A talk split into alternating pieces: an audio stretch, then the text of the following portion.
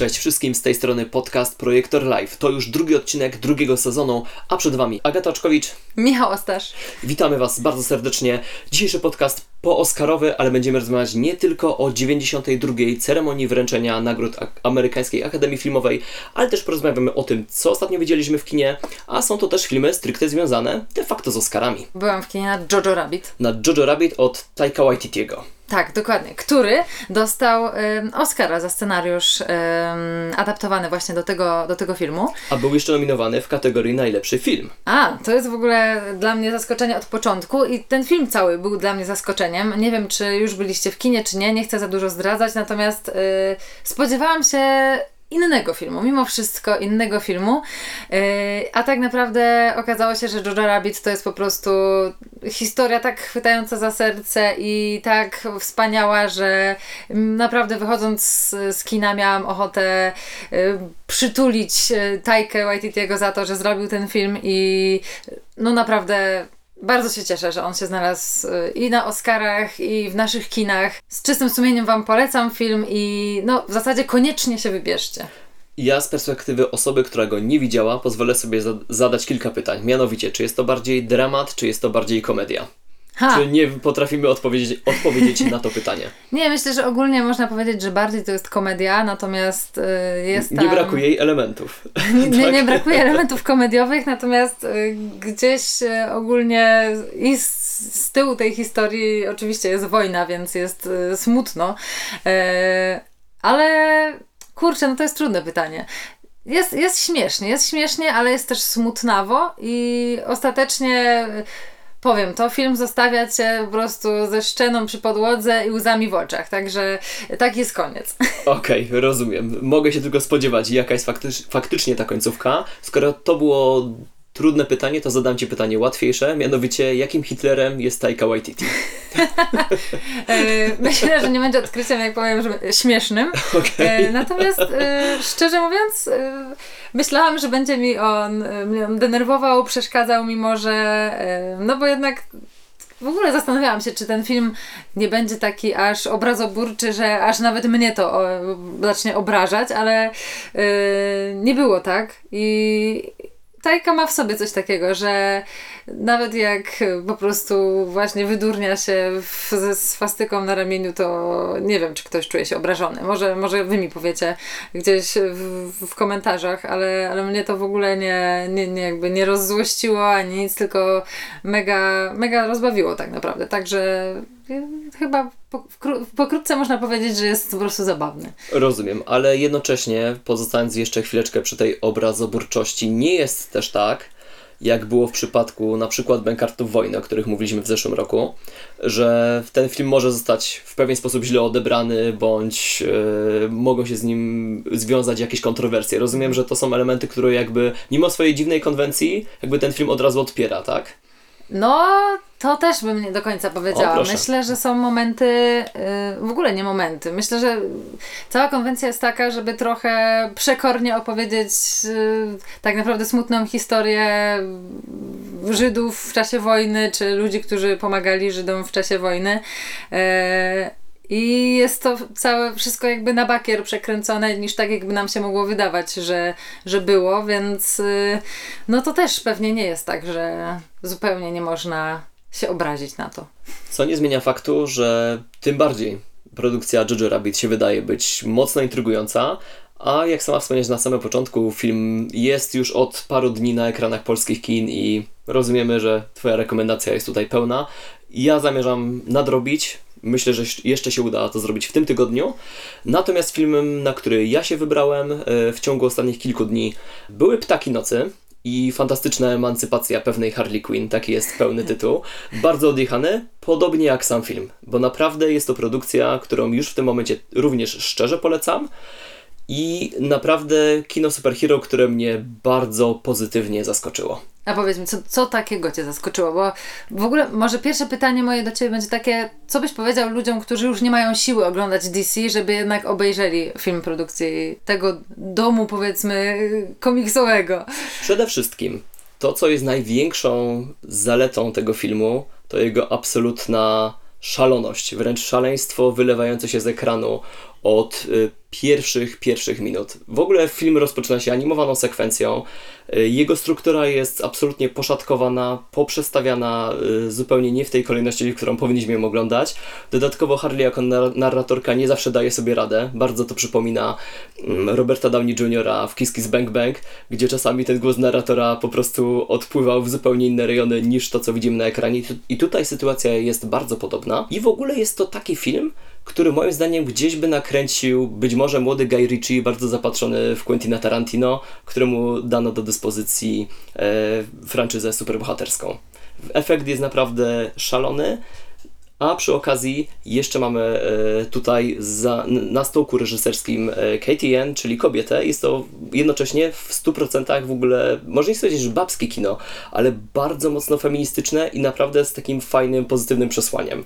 I czuć, że jest to film zrobiony przez kobietę, mimo, że ma rewelacyjne sceny walki, i mimo, że jest, y, no, jest tutaj dużo przemocy, jest tutaj też dużo, bym powiedział, e, tematów, które są powiedzmy, że uważane za męskie, czyli coś związanego z handlem narkotykami, z mafią i też samymi superbohaterami, a jednocześnie Katie Ann pokazuje, hej, superbohaterskie kino zrobione przez kobietę może, może być naprawdę rewelacyjne i nawet powiem inaczej, powinno być rewelacyjne, bo właśnie dlatego, że robi je kobieta. Cieszy mnie to, co mówisz. Szczerze powiem, że ja y, zastanawiałam się, jak zobaczyłam jakieś pierwsze zapowiedzi tego filmu, czy jest możliwe, żeby jednak tą fantastyczną Harley Quinn w wykonaniu Margot zrobi gdzieś y, odratować z tego całego świata, który kompletnie mnie do siebie nie przekonuje.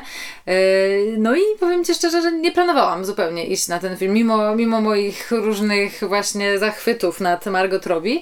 Y, ale po tym, co mówisz, może, może się jednak zdecyduje i może jakoś to wszystko uratuje się w, w moim, w moim odczuciu. Bardzo polecam się skusić, bo jest to też taki film, po którym widać i czuć też e, taką autorskość, że to jest moim zdaniem film, który by nigdy w Marvelu nie powstał i to nie tylko ze względu na to, że ma tę kategorię R, czyli jest przeznaczony wyłącznie dla widzów dorosłych. Tutaj naprawdę krew się leje dość gęsto i jest parę scen takich, że może nie chcę powiedzieć, że aż się zakrywa oczy, ale aż zęby czasami zgrzytają od tego, co się dzieje. E, Natomiast czuć tutaj głos faktycznie e, twórczyń, bo mamy tutaj również do czynienia e, z autorką scenariusza, bo to też nie jest film napisany przez mężczyznę, tylko przez kobietę i to widać i to również no, widać też po świetnych aktorkach od twórczynia głównych ról. Więc naprawdę no jest to męsko-damskie kino w doskonałym wydaniu i do tego jeszcze z tą poleką superbohaterską, aczkolwiek tak minimalną, że w sumie de facto mógłby to być film w ogóle bez tego elementu superbohaterskiego i by się go oglądało, myślę, że tak samo dobrze. No to myślę, że jak ochłoniemy po oscarowych emocjach, no to zdecydowanie e, na Harley Quinn trzeba wybrać się do kina. Tak, bardzo, bardzo gorąco polecam, bo jest to no, swego rodzaju powiew świeżości. No i właśnie przechodząc do tematu Oscarów, tegorocznych Oscarów, czy tak naprawdę jesteś zadowolony z tego, jakie filmy, jacy aktorzy, jacy reżyserzy dostali e, nagrody? W tym roku wyjątkowo tak. Jestem, jestem zdania, że chyba nie ma decyzji Akademii w tym roku, z którą bym się nie mógł zgodzić. Nie, po, nie, no. powiem, nie powiem, że y, nie, nie powiem, że może w, w, w pewnych kategoriach nie wybrałbym kogoś innego, ale jednocześnie w 100% szanuję wybory Akademii.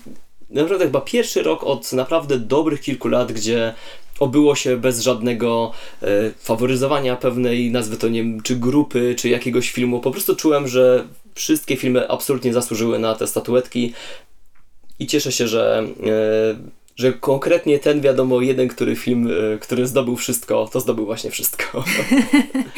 E, tak, no nie bójmy się powiedzieć tego, że Parasite e, po prostu zmiotło wszystkich totalnie. Ja po seansie pamiętam, że długo nie mogłam dojść do siebie i bardzo się cieszę, że ten film zdobył aż tyle nagród. Sam reżyser John Hobong nie mógł uwierzyć w to, co się dzieje i wszyscy, którzy byli zaangażowani w ten film też nie mogli. No ale powiedzmy sobie szczerze, jest to wielki szok, że właśnie Parasite, e, koreański film zdobył tytuł filmu roku i to nie tylko tego zagranicznego, e, ale też właśnie tego w ogóle najlepszego. Ja w ogóle bardzo się cieszę, że został dopuszczony też do tej kategorii głównej. To moim zdaniem był bardzo dobry ruch, ruch ze strony Akademii. Jest to też troszkę taka nagroda w ogóle dla kina koreańskiego. Bo o ile dobrze się orientuję, jest to pierwszy Oscar dla koreańskiego twórcy i moim zdaniem no, za tak dobry film należa, należał się on po prostu w 100%. Yy, tu się z Tobą totalnie zgodzę, natomiast zastanawiam się, yy, czy w takim razie ten film powinien być też uwzględniony w tej właśnie drugiej kategorii, tej zagranicznej czy międzynarodowej, jak powiedziałeś, bo no powiedzmy sobie szczerze, ten film jest już na takim poziomie, że jednak trochę nie było szans, żeby, jeżeli zdobył główną nagrodę w tej kategorii najlepszego filmu, to żeby nie dostał jej w tej drugiej. I teraz, no, trochę Trochę mi się wydaje to być niesprawiedliwe może, że w obu kategoriach był nominowany, no bo jednak to też jest najlepszy film, tylko jakiś inny. E, no i sama nie wiem, co o tym myśleć, ale fajnie by było, jakby inni też mieli, mieli szansę dostać tego Oscara. No a w tym wypadku wydaje się, że już to było niemożliwe, więc tak, dlatego się zastanawiam na głos po prostu. Rozumiem o co ci chodzi, ale w zeszłym roku, kiedy trzymaliśmy kciuki e, za Pawła Pawlikowskiego i Zimną Wojnę, nie mieliśmy tej rozkminy, bo y, Zimna Wojna była nominowana zarówno w kategorii najlepszy film zagraniczny, jak i najlepszy reżyser i bodajże jeszcze chyba scenariusz, jak dobrze pamiętam. E, więc moim zdaniem nie ma sensu trzymać tych kategorii tak bardzo mocno zamkniętych. To podobnie jak e, też z animacjami, że kiedy w 2010 albo 2011 roku Toy Story 3 było nominowane zarówno jako najlepsza animacja, jak i został dopuszczony do tego głównego konkursu o najlepszy film roku, też uważam, że był to bardzo dobry ruch, że jeśli coś jest tak dobre, że może wyskoczyć poza swoją kategorię, niech wyskakuje. No ale właśnie moje, moje zastanowienie tutaj jest w drugą stronę, czy w takim razie skoro wyskoczyło z tej swojej kategorii, to Czyli czy to powinno w niej zostać? Powinno być, tak? No właśnie, bo, bo te inne filmy trochę e, są pozostawione w cieniu. E, no ale myślę, że super, że w ogóle to się stało, że właśnie inne filmy też wychodzą poza swoje kategorie, tak jak powiedziałeś, także tu zdecydowany plus, e, wspaniale wspaniałe zaskoczenie, naprawdę. E, myślę, że mało kto się spodziewał tego, że aż tak e, ten film może zawładnąć tutaj e, Oscarami. A co poza tym? Co poza tym Ci się podobało? Co, ci, co spowodowało, że jesteś taki zadowolony? Jak najbardziej cieszę się, że Joaquin Phoenix otrzymał statuetkę za Jokera. No chyba w to nikt nie wątpił, że tak się Nie wątpiliśmy w to, ale jednocześnie cieszę się, że chyba z tych 11 nominacji, że Joker otrzymał tylko te dwa Oscary, bo nie uważam, żeby to był aż tak dobry film i cieszę się, że nie był to efekt taki, że zostanie on wykluczony z tego konkursu głównego, z tej głównej kategorii, ale jednocześnie zgarnie 7 statuetek w każdej kategorii technicznej. I cieszę się, że się tak nie stało, bo uważam, że statuetki również otrzymały filmy lepsze i bardziej zasłużone, nawet w tych kategoriach technicznych. Natomiast Oscar za muzykę e, do Jokera i oczywiście za pierwszoplanową rolę męską są jak najbardziej na miejscu. Tak, to jak już powiedziałaś o tej muzyce, to też muszę, muszę wspomnieć o um, Hildur e, Gutnadotir, która właśnie otrzymała e, Oscara jako pierwsza kobieta w ogóle za muzykę do, do filmu.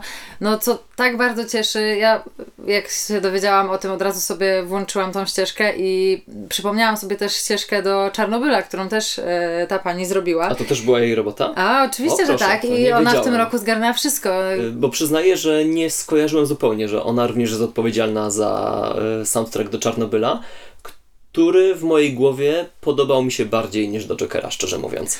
No obydwa te... Ale cieszę się za oba. No, obydwa, tak, mnie się też Czarnobyl bardziej, jeżeli można tak powiedzieć, bo ta muzyka była naprawdę taka wręcz przerażająca, powodująca jakąś gęsią skórkę gdzieś yy, na ale ciele. To chyba ale też o to chodziło. tak, o to chodziło. I wydaje mi się, że przy Jokerze mamy nawet troszkę podobnie, oczywiście nie aż tak bardzo, natomiast też gdzieś czuję ten mrok taki czający się za rogiem, także no świetna muzyka i wspaniale, że, że udało jej się dostać tego Oscara.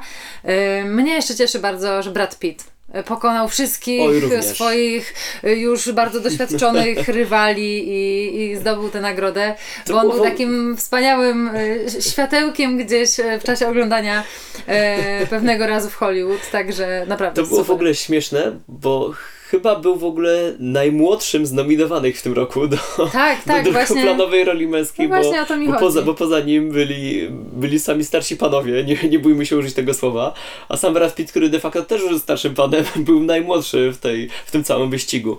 Więc również bardzo się cieszę, bo jest to też troszkę Oscar, myślę, za całokształt, ale jak najbardziej zasłużony. I o ile tak jak rozmawialiśmy już tutaj chyba też nieraz e, w naszym podcaście, że o ile nie byłem wielkim fanem pewnego razu w Hollywood, to akurat Oscar dla Brada Pitta za tę właśnie rolę w 100% również zasłużony.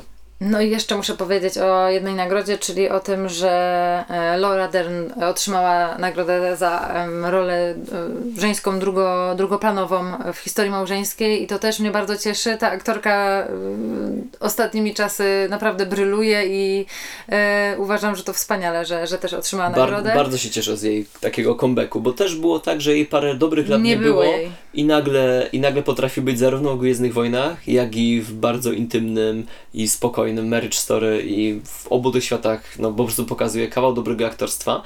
Yy, Ja jeszcze osobiście Cię przyznam, że wstając rano w poniedziałek i czytając yy, o, o tym, że Laura Dern otrzymała Oscara, byłem, byłem bardzo zadowolony z tego faktu. Natomiast nie wiem dlaczego, być może dlatego, że był to poniedziałek rano byłem jeszcze zaspany, byłem święcie przekonany, że otrzymała tego Oscara yy, za małe kobietki. nie mam pojęcia dlaczego jakoś skojarzyłem ją tylko, tylko z tą rolą. I mówię sobie, okej, w sensie bardzo fajnie, taka fajna, ciepła rola, ale myślałem, że mimo wszystko nie był to materiał na Oscara, ale jakby no, w porządku. Skoro tak uznali, niech mają Lorze Dern, jak najbardziej się to, się to należało. Po czym okazało się, że to w ogóle nagroda za zupełnie inną rolę. I mówię, okej, zgadzam się tym bardziej.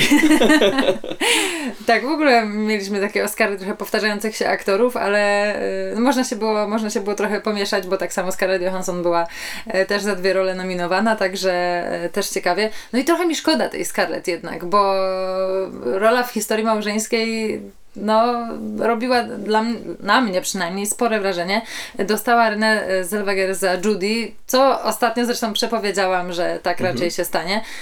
To była taka dosyć bezpieczna, wydaje mi się, y, decyzja mm, Akademii. Taka rola za mm, film biograficzny.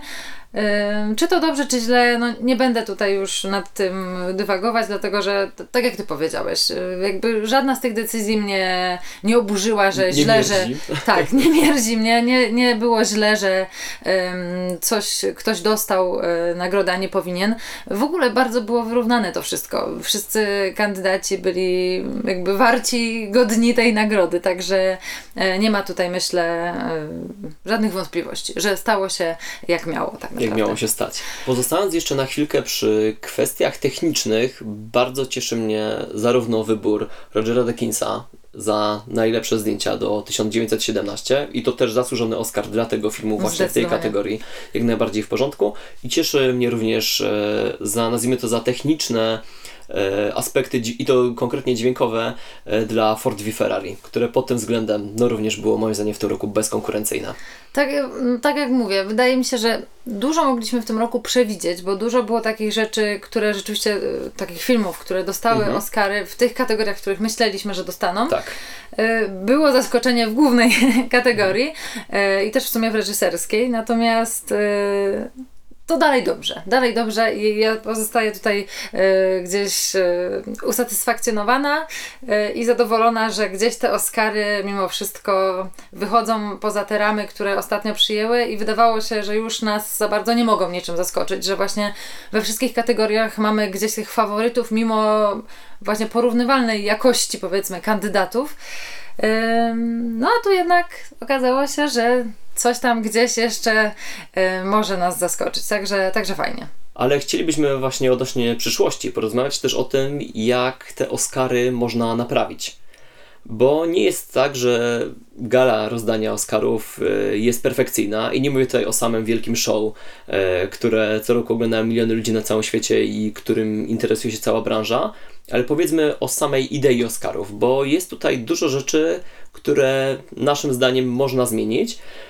I mamy kilka takich pomysłów na to, jak te Oscary można, można usprawnić. E, tak, no i pierwszą, takim, pierwszą, pierwszą taką rzeczą jest to, o czym już wspomnieliśmy, czyli gdzieś tam te filmy międzynarodowe. E, no i jak tą kategorię ugryźć tak naprawdę. Tak, bo jest to spory problem. I to zarówno jeśli chodzi o już samą obecność na Oscarach i bycie w tej bardzo wąskiej grupie najlepszych filmów, pojawia się tutaj znowu pytanie, czy skoro jest się najlepszym filmem, to można wyskoczyć z tej kategorii filmów międzynarodowych? Znaczy, okazuje się, że można, ale czy powinno się w niej pozostać, czy faktycznie tylko, e, tylko być e, nominowanym w kategorii najlepszy film? W przypadku Parasite'a okazało się, że wygranym jest się w tych dwóch kategoriach, ma to swoje plusy, ma to, ma to swoje minusy.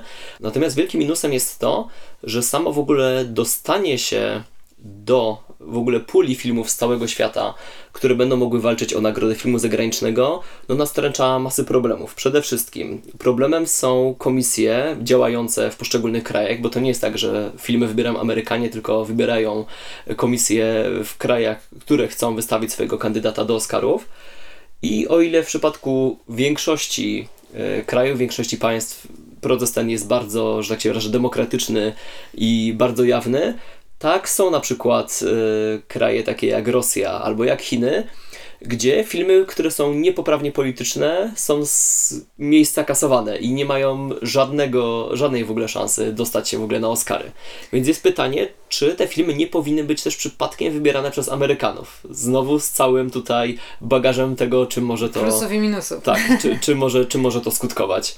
No, to jest bardzo trudne pytanie. Ja sama nie wiem, co by było lepsze, bo też e, wydaje mi się, że trudne by to było dla Amerykanów, żeby wybrać e, filmy z całego świata tak naprawdę. Nie znając w ogóle raz, że specyfiki... Realiów. Re, real, realiów, specyfiki myślę też samego, w pewien sposób myślę, że rynku, jak i myślę takiej wrażliwości twórców, bo, bo jest, to, jest to trudne i nie wszystkie filmy są właśnie Parasite'em, który mimo swojej stuprocentowej koreańskości, mimo wszystko jest mocno, y, jest taki mocno uniwersalny. Czytałam, że John Hobong powiedział, że tak naprawdę gdzieś tam opowiada o kapitalizmie tak naprawdę, więc... Y, w dużej mierze tak. Trochę Zgod się z tym zgodzę. Z tą, interpretacją też jestem w stanie I może właśnie stąd wynika jakaś jego minimalna uniwersalność tej, tej mhm. historii przynajmniej, także no może jest to jakiś klucz, który mógłby zostać przyjęty, ale znowu to by bardzo spłycało ten wybór, więc... Z, zupełnie zupełności się Myślę, się że tutaj zgadza. lepiej mhm. zostać przy tych wyborach y,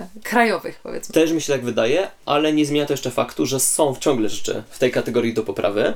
I kolejną jest na przykład y, fakt, że mimo iż został troszeczkę jakby, że zostały troszeczkę zmienione ramy tej kategorii, ponieważ nie nazywa się to już to najlepszy film nieanglojęzyczny, tylko właśnie pojawia się to hasło, że film międzynarodowy, to y, są takie kwiatki, jak na przykład tegoroczny przykład filmu z Nigerii, filmu, który nosi tytuł Lionheart, który został zgłoszony y, właśnie przez komisję nigeryjską, w której paradoksalnie, y, gdzie w Nigerii w tym momencie kręci ogromnie wielką liczbę filmów. I co ciekawe, nawet, nawet w Nigerii już funkcjonuje coś, co jest nazywane Nollywood, co jest w ogóle bardzo, tak samo jak mamy, jak mamy Hollywood, Bollywood i podobno w Nigerii też jest Nollywood i kręci się tych filmów na potęgę to właśnie Lionheart, będący kandydatem e, Nigerii do Oscara, nie został w ogóle zakwalifikowany do głównego konkursu ze względu na to, że był to film, w którym większość dialogów e, mimo wszystko jest rozgrywana w języku angielskim, a jest zapis, że, mimo, że powinny to być filmy jednak tego języka raczej nie używające. Sęk w tym, że w Nigerii język angielski jest językiem urzędowym. Więc e, i film jakby z miejsca został w ogóle skreślony i nawet nie to, że nie, nie został dopuszczony do konkursu ze względów powiedzmy artystycznych czy jakościowych, tylko został e, na poziomie formalnym dosłownie zaorany. Więc e, nie wiem, czy jest postkolonializm, czy istnieje postkolonializm w bardziej czystej postaci niż takie zagranie. No, no powiem Ci, że to jest rzeczywiście straszne. To jest jakieś niedopatrzenie, wydaje mi się, i tutaj może z tego nie, mogła, mogłaby z tego jakaś niezła afera wyjść. no natomiast właśnie pytanie, nie, jak, czy to jest język powinien być kluczem tak naprawdę, bo no popatrzmy ile filmów e, jakby o obcych krajach kręcą Amerykanie, gdzieś tam jedno zdanie powiedzą ci po niemiecku albo -hmm. po jakiemuś innemu i nagle już gadają po angielsku i no i mamy amerykański film, jest wszystko dobrze, -hmm. więc no trochę powinniśmy chyba być bardziej otwarci na to i Akademia również. Oj, zdecydowanie, zwłaszcza y, też również w kwestii y, takiej jak pro, jak powiedzmy kraj pochodzenia producentów i realizatorów tego filmu, bo z tymi kwestiami podobno też są problemy, że jeśli jakby film powstaje powiedzmy na terenie Czech, ale kręcą go e, nawet, nawet nie Czesi, tylko powiedzmy Francuzi, to podobno też już są problemy i moim zdaniem to też nie do końca powinno tak być. E, najgorszą rzeczą, jaką e, przeczytałam po tych Oscarach, było to, że jakaś e, dziennikarka zapytała się, dlaczego John Hobong zrobił film właśnie po koreańsku w Korei jeszcze, a sam jest Koreańczykiem, wszyscy aktorzy są e, Koreańczykami, no to nie wiem w jaki sposób inny miałby to zrobić, ale było to bardzo głupie pytanie. Także no jest tutaj dużo takich tematów, nad którymi można by się zastanawiać i no myślę, że właśnie ta elastyczność większa byłaby odpowiedzią na te problemy. Na pewno, na pewno w tej kategorii najlepszy film zagraniczny, ale to nie jest jedyna rzecz, którą da się w Oscarach poprawić. Moim zdaniem od dobrych też, dobrych też paru, paru lat de facto trwa dyskusja na temat tak zwanych filmów popularnych, czyli tych, na które wszyscy idą do kina, a potem przy Oscarach są absolutnie pomijane.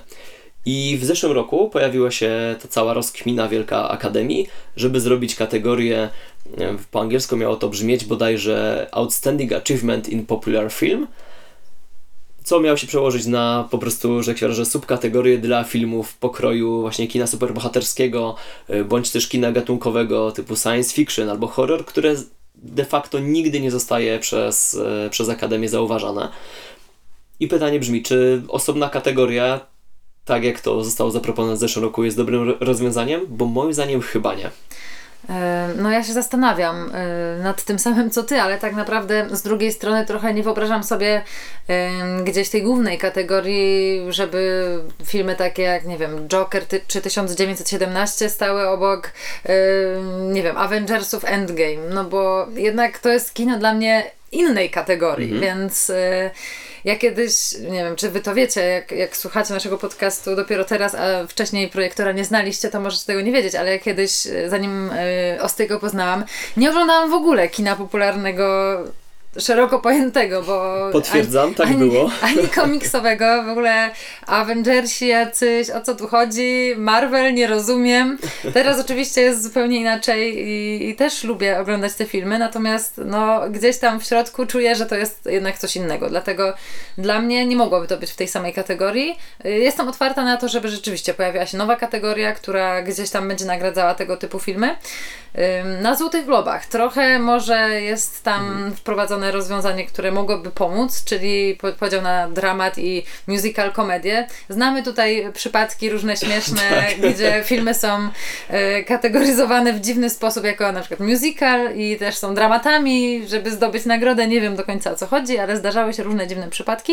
Mm, no i to też nie rozwiązuje wszystkich problemów. Pewnie gdzieś tam Endgame nie mogłoby się tam znaleźć, bo gdzie, gdzie tu komedia tak naprawdę? Nie wiem, czy się zaśmiałam chociaż raz podczas tego filmu, także...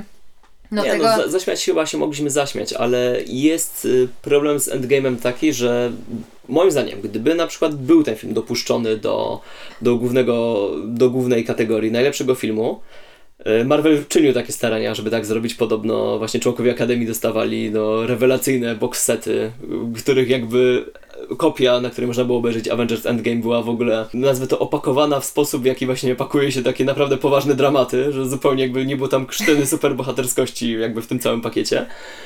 Więc, więc jakby takie starania zostały poczynione i powiem może w ten sposób, ja post myślę, że jestem sobie w stanie wyobrazić, e, że na przykład Avengers Endgame lądują w tej głównej kategorii, tylko boję się, że znowu byłoby to na zasadzie takiej, że ok, został taki film dopuszczony, ale absolutnie nikt go nie traktuje poważnie w starciu z całą tutaj resztą, czy nawet filmów takich typowych, nazwijmy to Oscar baitowych, czy po prostu dobrych, poważnych dramatów, które no zazwyczaj yy, tę nagrodę zgarniają.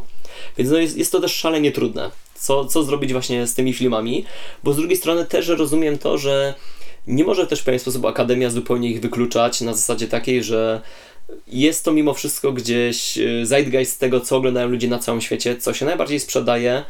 Mm, y, I jest to powiedzmy no taki też pierwsza forma dla myślę, wielu w tym momencie w ogóle młodych, młodych widzów, z którą spotykałem się w ogóle z kinem, y, jak i z całą kinematografią, więc czy też takie totalne wykluczenie, oczywiście mówimy tutaj o wyłącznie dobrych czy wręcz wybitnych filmach, powiedzmy z takich gatunków, nawet nie gatunków, ale po prostu tematyki superhero, czy ogółem filmów akcji, e, bądź też właśnie horrorów, czy filmów science fiction, no, moim zdaniem trzeba że tak się wyrażę, też e, tej większej e, elastyczności, o której mówiliśmy przy naszym poprzednim zagadnieniu.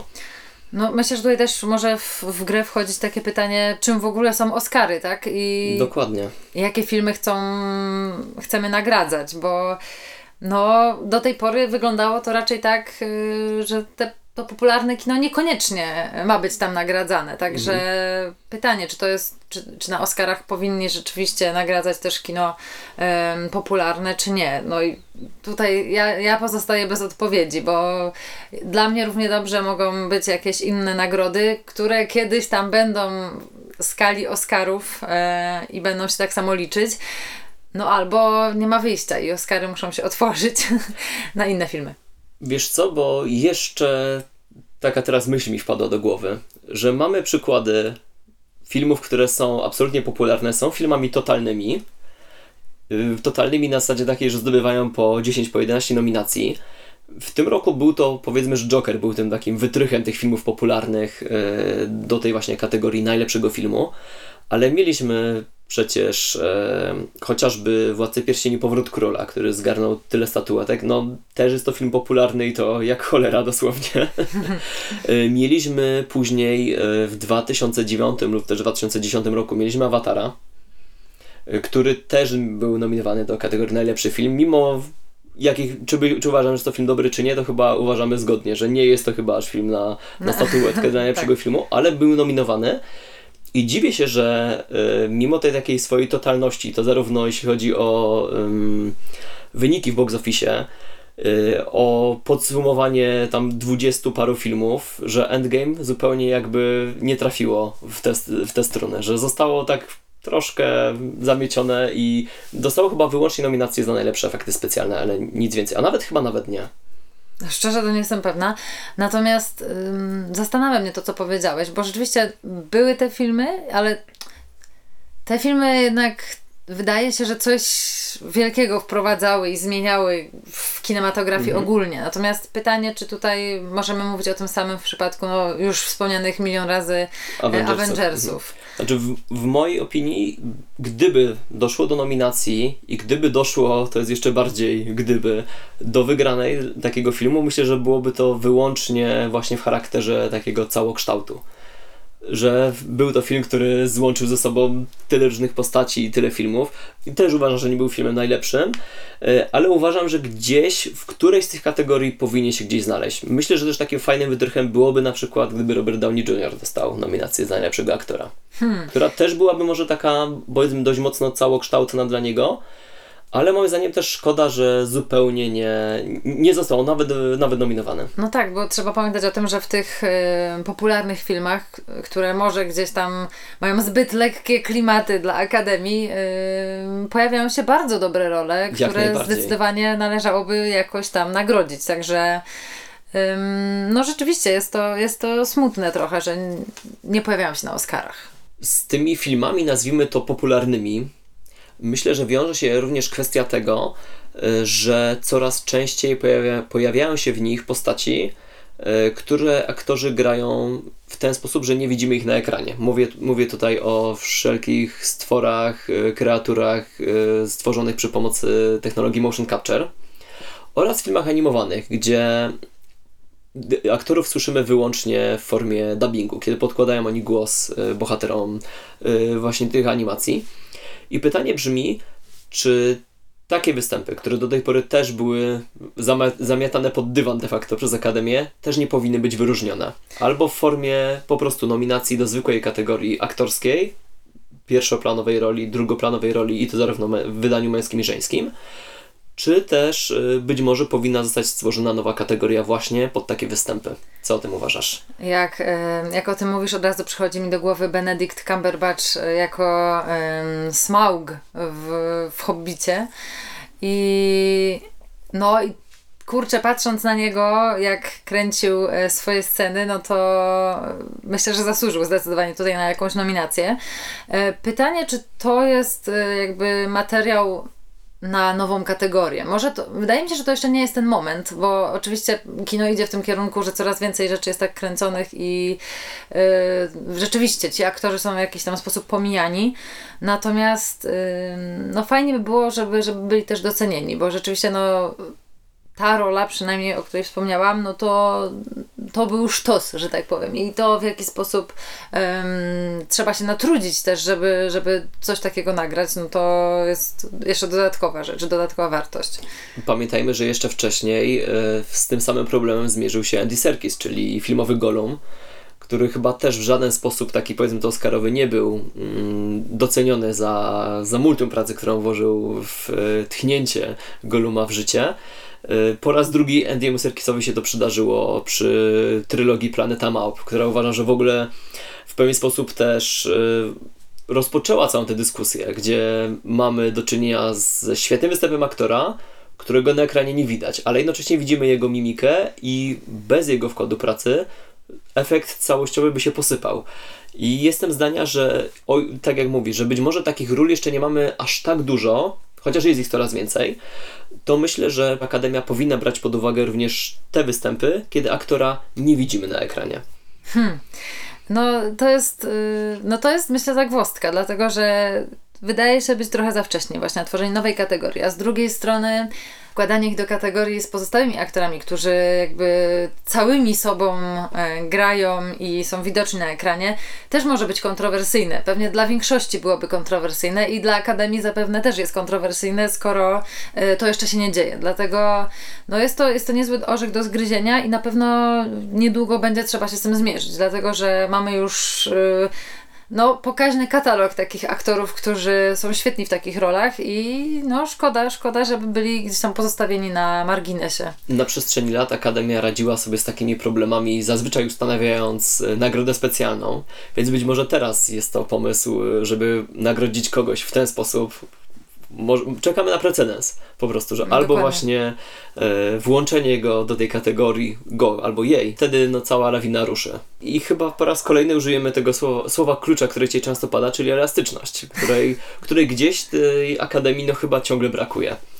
E, No i właśnie, to dobrze, że o tym wspomniałeś, bo do tej elastyczności też e, nawiązuje kolejna rzecz, czyli to, że tak naprawdę gdzieś ciągle widzimy tych samych ludzi na tych galach Oscarowych, tych samych ludzi nominowanych. E, No i pytanie, jak sobie z tym radzić, bo tak naprawdę czy to może się znudzić, czy to już się znudziło, bo troszkę właśnie myślę z tego wynika ta przewidywalność Oscarów, że Kolejny raz widzimy, że nominowany jest e, Al Pacino, Robert De Niro, ktoś tam. Tak, że, No. na, że najlepszy, że jeśli coś nakręci Scorsese, to już To wiemy, już na pewno jest miejsca. najlepszy. Jeśli Spielberg się za coś bierze, raczej też. E, Jeśli Meryl Streep w czymś zagra, to nominacja to, to jest. Aż się dziwię, że w tym roku jej nie dostała, chociaż przynajmniej że jej rola w małych kobietach była na tyle krótka i mała, chociaż jak zwykle doskonała, ale wydaje mi się, że była po prostu chyba tro, trochę miała tego za mało czasu antenowego, żeby dostać nominację, ale gdyby jej rola była rozpisana, myślę, na 10 minut dłużej, to pewnie by była, byłaby w tej kategorii drugoplanowa rola żeńska. Myślę, że tutaj rozwiązaniem i długo się nad tym zastanawiałem, czy rozwiązaniem nie, dobrym rozwiązaniem tego problemu nie byłoby wprowadzenie kategorii dla najlepszego debiutu. Mówię tu przynajmniej o kategorii reżyserskiej. No, na pewno jest to em, jakieś rozwiązanie i w wielu innych nagrodach jest coś takiego, w muzycznych chociażby. Także em, myślę, że to byłby dobry sposób na właśnie przełamanie tego takiego. Nawet nie wiem, jak to nazwać, po prostu wiecznie e, takich samych e, osób nominowanych. To Mhm. potrzebujemy czegoś, żeby właśnie to się zmieniło.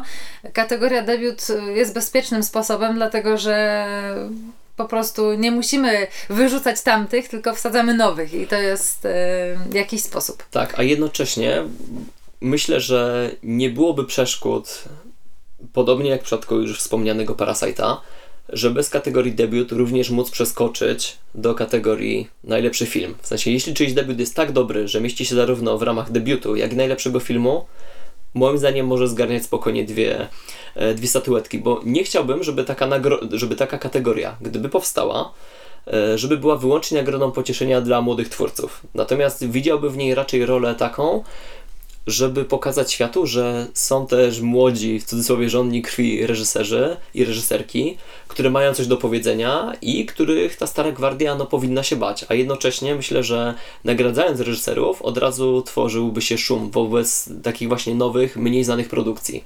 Ale dobrym przykładem takiego y, człowieka, któremu udało się w sumie wbić na Oscary mimo małego doświadczenia jest Damien Chazelle, który już za któryś film z kolei był, był na gali Oscarowej e, nominowany, e, nagradzany też, e, także to jest możliwe i są tacy twórcy, których należałoby nagradzać. Także to myśl, myślę, że to jest dobry sposób, żeby wprowadzić taką kategorię, zwłaszcza dla reżyserów, którzy no, czasami od pierwszego filmu są wybitni. Tu się z tą zgodzę, bo o ile, bo o ile z aktorami nie ma tego problemu, w sensie raczej nawet te debiutujące role dość często nawet na, e, trafiają e, właśnie do tych kategorii aktorskich, tak właśnie z reżyserami jest problem. No i przyznaję, że jest to też problem, myślę, dla e, nawet w ogóle ogólnej promocji tych filmów.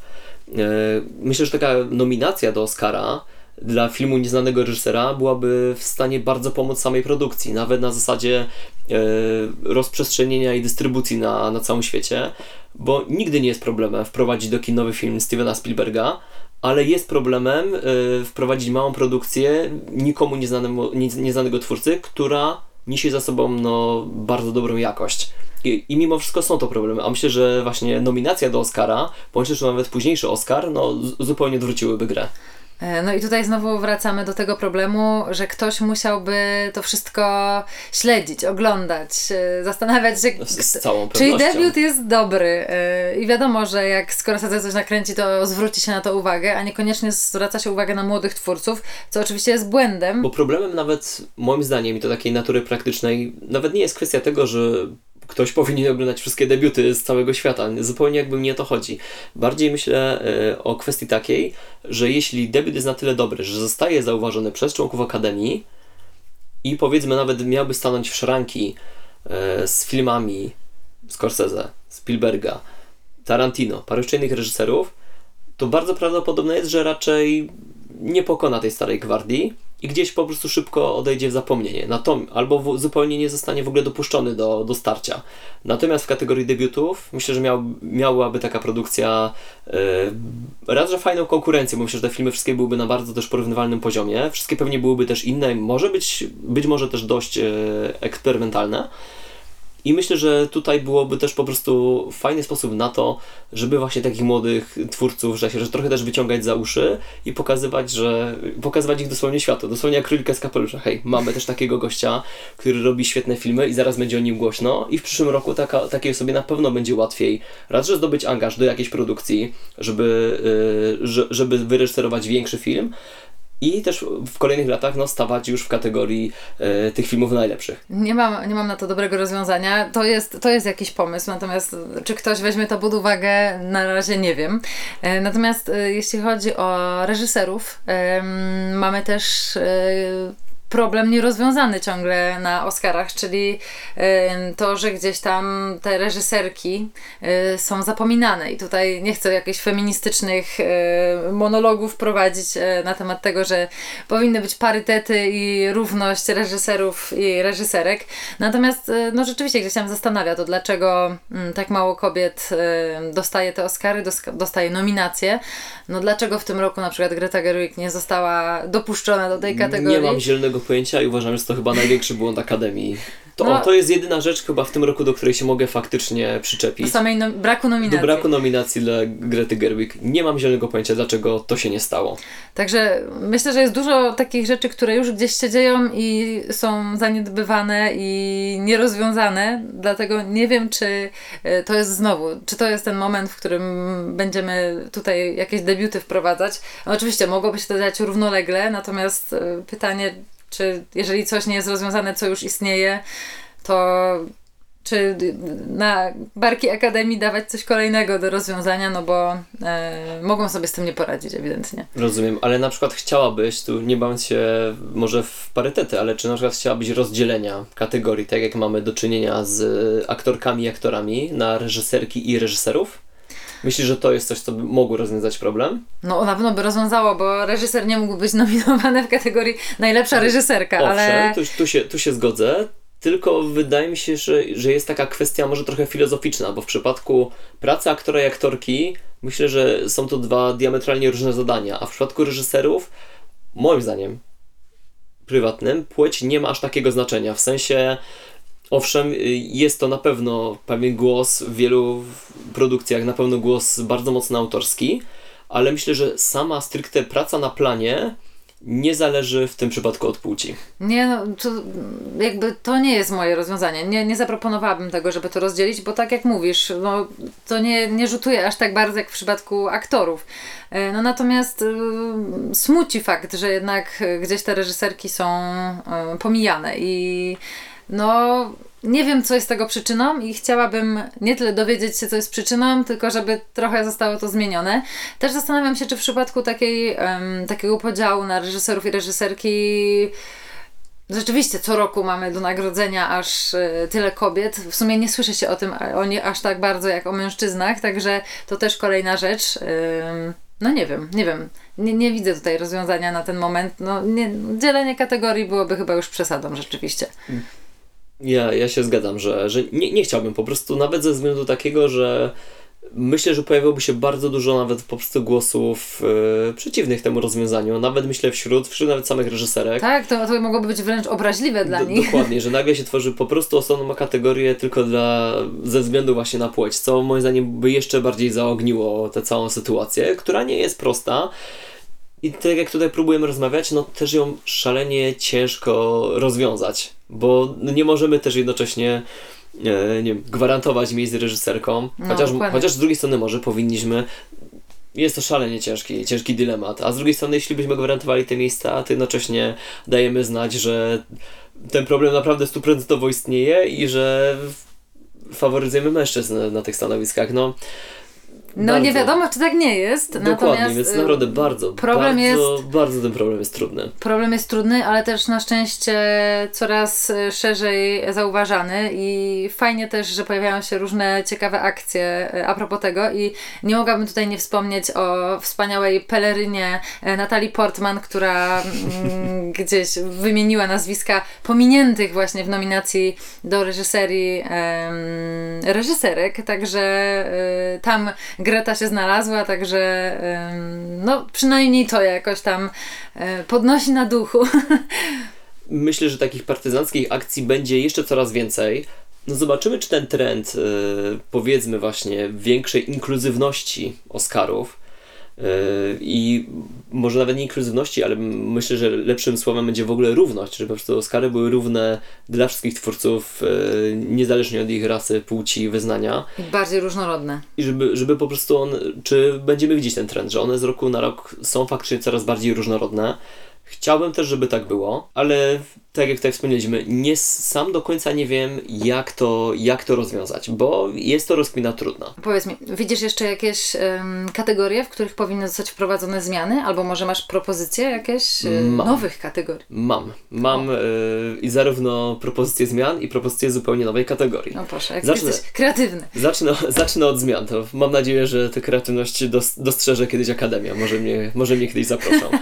skoro, skoro sypię pomysłami jak z rękawa. Konsultant Chociaż... z Polski. Tak, aczkolwiek dalej nie mam pomysłu, co zrobić z reżyserkami, reżyserami, ale mam pomysł, co można zrobić, aby mm, na pewno poprawić status pewnej grupy e, twórców filmów, która jest w 100% też pomijana w tym momencie przez Hollywood. Mianowicie mówię tutaj o kaskaderach Moim zdaniem powinna zostać e, otwarta dla nich zupełnie nowa kategoria na zasadzie najlepszego wyczynu kaskaderskiego. E, myślę, że tutaj angielskie słowo stunt mm, byłoby troszeczkę lepsze, e, ponieważ jako wyczyn kaskaderski uważam zarówno świetnie zrealizowaną scenę walki, jak i pościg samochodowy, jak i jeszcze jakiś inny rodzaj widowiska, które się w filmach coraz częściej się pojawiają i się pojawiają też od wielu lat i niestety kaskaderzy nigdy nie są, e, nie są doceniani za, za swoją naprawdę ciężką pracę, jak i e, twórcy stojący za przygotowaniem technicznym, nazwę to mm, właśnie tych, tych widowisk. Więc moim zdaniem taka kategoria byłaby na pewno, na pewno mile widziana na Oscarach i to nie tylko przez samych kaskaderów, ale po prostu miłośników dobrego kina, w którym również, że tak się brzydko wyrażę, dzieje się coś innego niż zwykłe, niż zwykłe dialogi. I jeszcze druga sprawa, e, która również w pewien sposób mnie mierzi, to kwestia także trochę techniczna, czyli efektów specjalnych. Mianowicie myślę, że moglibyśmy się pokusić o rozdział kategorii efekty specjalne praktyczne i efekty CGI. Myślę, że to, już są te czasy, y, kiedy te dwie gałęzie są od siebie już tak daleko odsunięte, że zasługują na osobne nagrody. Skoro udało się zrobić osobną nagrodę za dźwięk i za montaż dźwięku, to myślę, że w tym przypadku również można by się o to, o to pokusić. Myślę, że tutaj w przypadku tych efektów rzeczywiście masz rację, zwłaszcza, że gdzieś tam teraz te efekty komputerowe wypchnęły te efekty trochę, praktyczne. Trochę tak. Mhm. E, no i coraz mniej mamy z nimi też do czynienia. E, fajne by to było na pewno, żeby też zauważyć tych twórców, którzy gdzieś tam trzymają się tych klasycznych rozwiązań. E, jeśli chodzi o kaskaderów, no to w sumie ciekawa propozycja. Myślę, że gdzieś to powinno być wzięte pod uwagę, podobnie jak te debiuty, które też gdzieś tam są pomijane, także i aktorzy, y, którzy podkładają głosy, albo to motion capture, także to są, to są ciekawe propozycje, y, ale myślę, że nie jest gotowa Akademia na to niestety. Natomiast już troszeczkę może podsumowując, wydaje się, że jak w zeszłym roku myślałam, że już nie ma za bardzo nadziei dla Oscarów i że coraz mniej w ogóle same te nagrody mnie interesują i coraz mniej się dla mnie liczą, bo wszystko jest przewidywalne i wiemy, które filmy będą nominowane, którzy aktorzy będą nominowani. Tak, w tym roku trochę te Oscary dały mi taką małą iskierkę nadziei, że jednak jest miejsce na zmiany i że te zmiany będą następować i Parasite y, przebiło tą ścianę, y, szklany sufit można powiedzieć. Mhm. no, i, no i to właśnie mnie cieszy. Y, daje mi to właśnie nadzieję i czekam na kolejne lata, czekam na kolejne filmy, którym uda się gdzieś te zmiany wprowadzić. No i mam nadzieję, że też za tym będą szły zmiany w samej Akademii, która też zauważy, że musi otworzyć się na różne nowe rzeczy, nowe, nowe kategorie, mm, nowych twórców. To wszystko, o czym mówiliśmy. Także mam nadzieję, że kiedyś, e, kiedyś to nastąpi.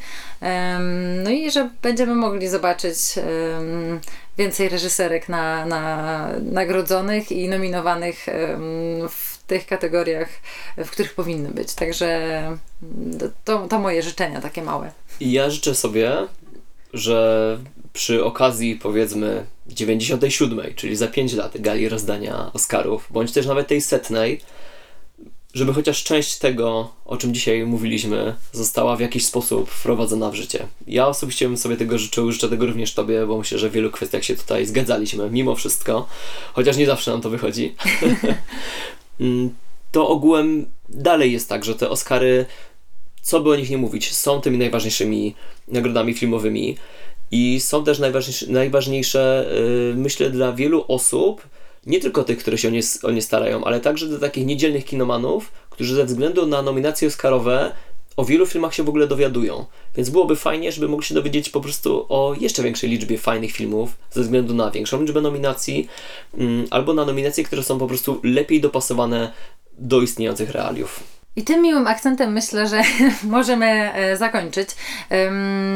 Możecie dać nam znać, e, jakie są Wasze nadzieje, jeśli chodzi o Oscary, czy też co myślicie o tegorocznych e, zwycięzcach.